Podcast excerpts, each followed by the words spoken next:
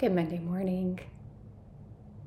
I want you just to listen.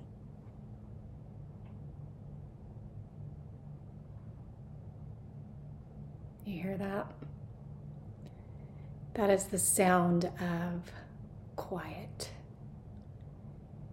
We are entering today the year 2024, whoever dreamed.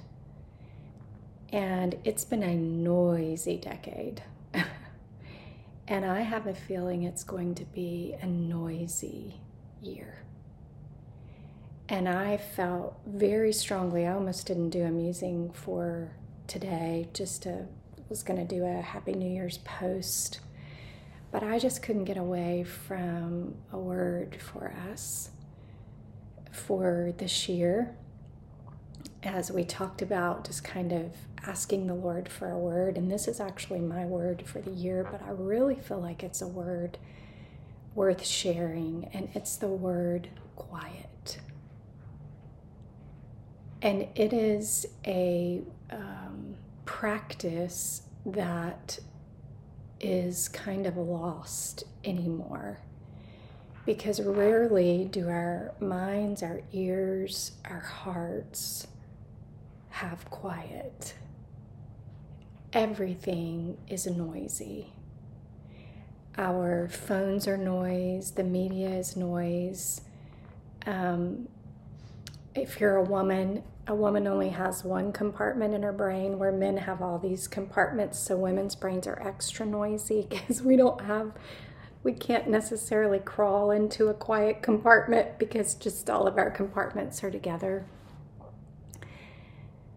So, I have been really convicted on how to cultivate a season of quiet in my life and in this next year. And the reason I feel like the Lord is highlighting this word is because the only way we can really hear Him is to be quiet. And we can have so much noise coming at us in any given moment of any given day. And so we are going to have to be super intentional about practicing quiet, giving our minds places to rest and be quiet, whether it's in the quiet of the morning, like this, whether it's in the car when we're used to cutting on the radio and just having noise, whether it's when we're cooking, whatever it is, if there's spaces and pockets of time in this year where you can cut off the noise and give the Lord space for your mind and your heart and your spirit to get quiet so He can speak. That is really the word I feel like He's wanting me to share. And from Isaiah chapter 30, he starts this way, and I, I, I'm going to read this to set up my final scripture for us.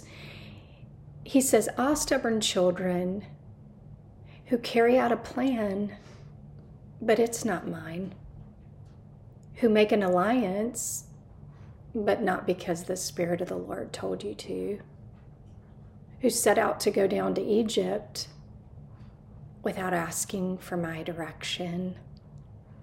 So he's telling them all of the courses and plans and purposes of their life that they're doing without ever acquiring of him. God is trying to protect us by saying, just inquire of me, but we can't do it when life is noisy.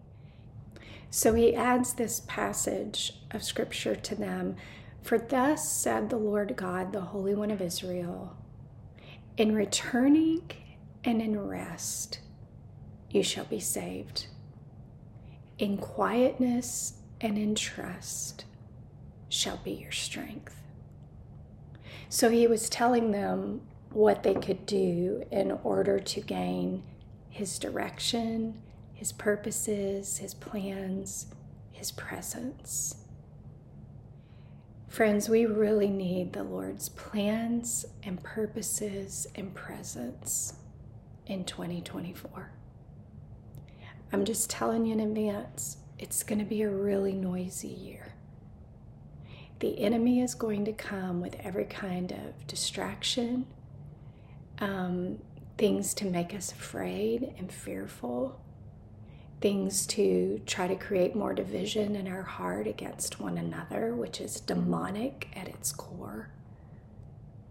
And so we get a choice. How are we going to enter the new year? That's why I didn't want January 1st to go by without at least getting this thought in front of you. So maybe it could set the tone in the course of your year.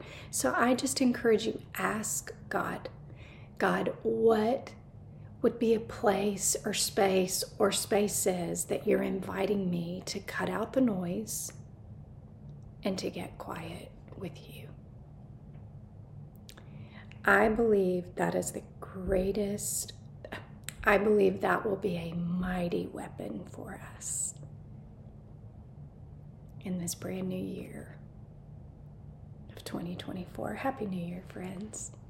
I'll be delighted to take this journey with you. I don't know where we're headed, but I am confident my Heavenly Father does. But I am confident our Heavenly Father does. So let's quiet our hearts before jumping and let's listen to what He wants to say to us.